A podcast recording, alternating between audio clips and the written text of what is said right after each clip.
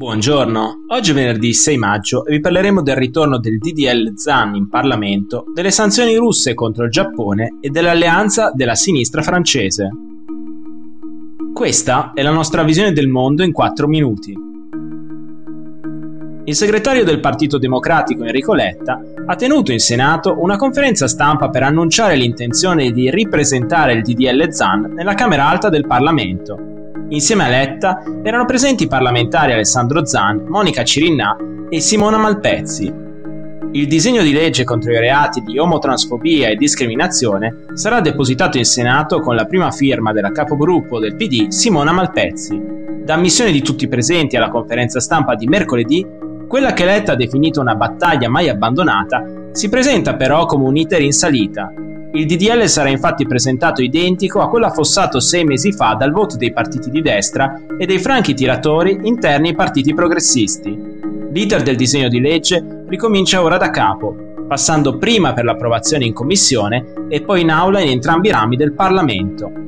L'attesa di sei mesi è dovuta all'articolo 76 del Senato, per cui non possono essere assegnati alle competenti commissioni disegni di legge che riproducano sostanzialmente il contenuto di disegni di legge precedentemente respinti, se non siano trascorsi sei mesi dalla data della reiezione. Il DDL ZAN, se approvato, interverrebbe su due articoli del codice penale per ampliare la cosiddetta legge Mancino, inserendo accanto alle già previste discriminazioni per razza, etnia e religione anche le discriminazioni per sesso, genere, orientamento sessuale, identità di genere e disabilità.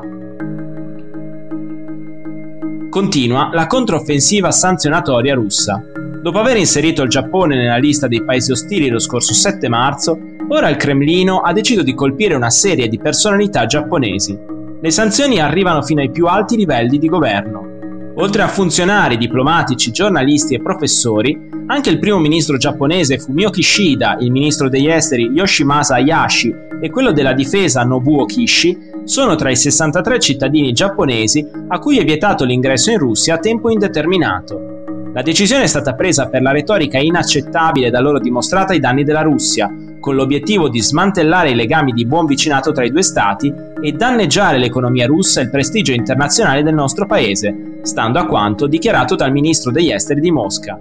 Il Giappone è stato tra i primi paesi nel mondo a schierarsi con decisione contro l'aggressione russa dell'Ucraina e a sostenere le sanzioni internazionali, Dopo la scoperta dei massacri di civili e prigionieri commessi dalle truppe russe a Bucha e in altre cittadine nei dintorni di Kiev, il primo ministro Kishida ha parlato in modo esplicito di crimini di guerra. Prima di visitare Italia e Gran Bretagna in questi giorni, nell'ultima settimana il premier giapponese è stato impegnato in un tour che lo ha portato in Indonesia, Thailandia e Vietnam per stringere accordi in materia di difesa e contenimento della Cina nell'area pacifica, che in diverse occasioni ha svolto esercitazioni navali congiunte con la Russia a pochi chilometri dalle acque territoriali giapponesi.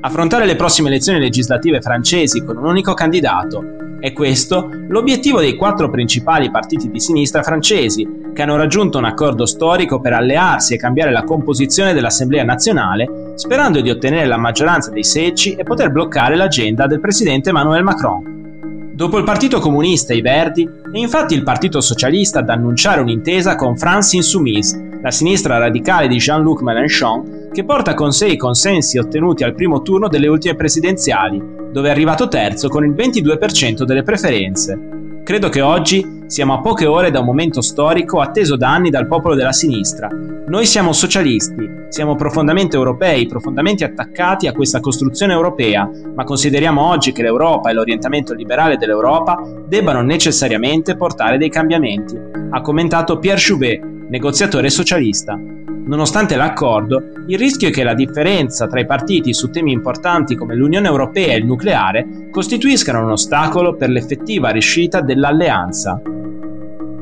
Per oggi è tutto, dalla redazione di The Vision a lunedì.